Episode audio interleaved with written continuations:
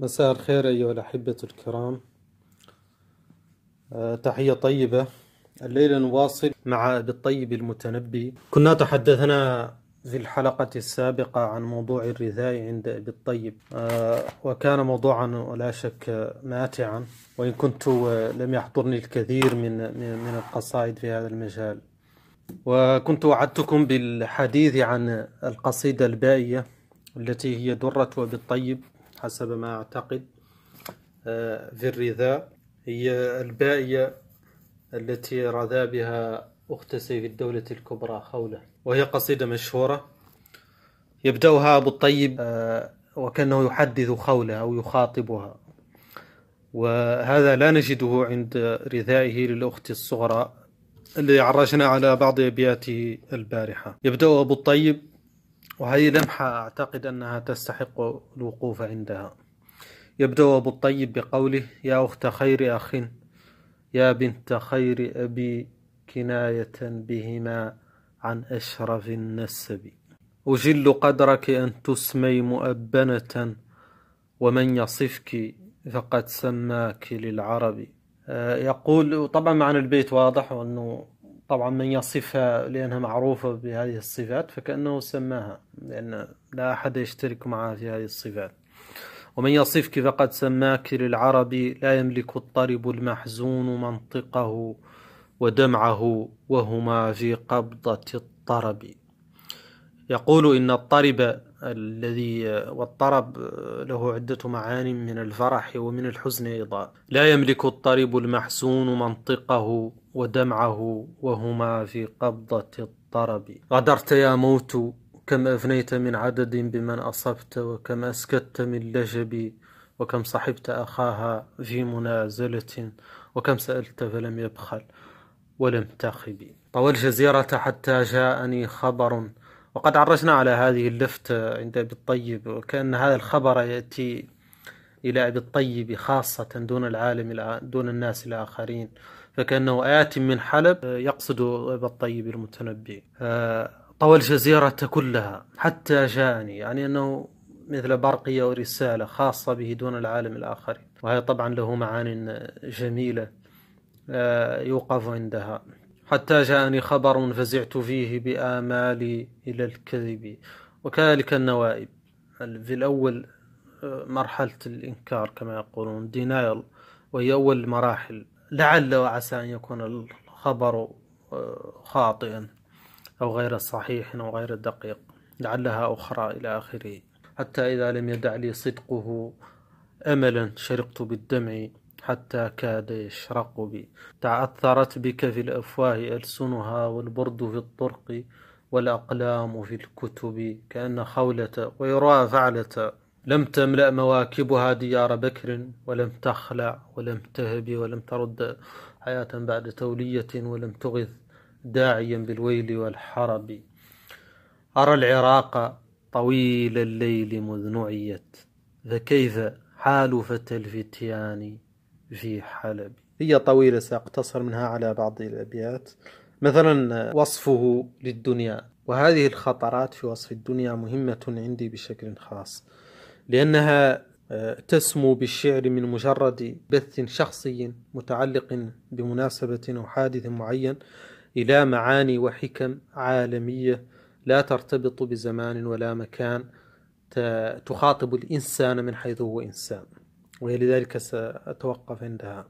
يقول فيها مخاطبا سيف الدولة فلا تنلك الليالي إن أيديها إذا ضربنا كسرنا النبع بالغرب.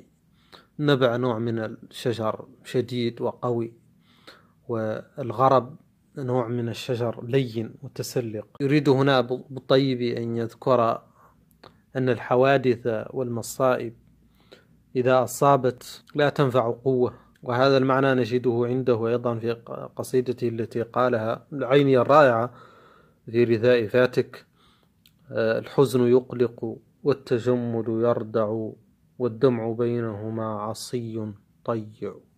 يقول فيها وصلت إليك يد سواء عندها البازل الشيهب والغراب الأبقع. آه، يقول أبو الطيب في نهاية هذه القصيدة هي جميلة جدا. اقرأها ستجد فيها كل ما تحتاج من متعة أدبية. آه، يختمها بهذه بهذين البيتين الرائعين اللذين سيظهران آه، سيكونان بذرة ونواة لتفكير آه، عميق سيظهر مع المعري. بعد ذلك ربما إن أسعدنا الوقت تحدثنا عن المعري أيضا. لأنه شاعر فحل يستحق منا الكلام والتدبر.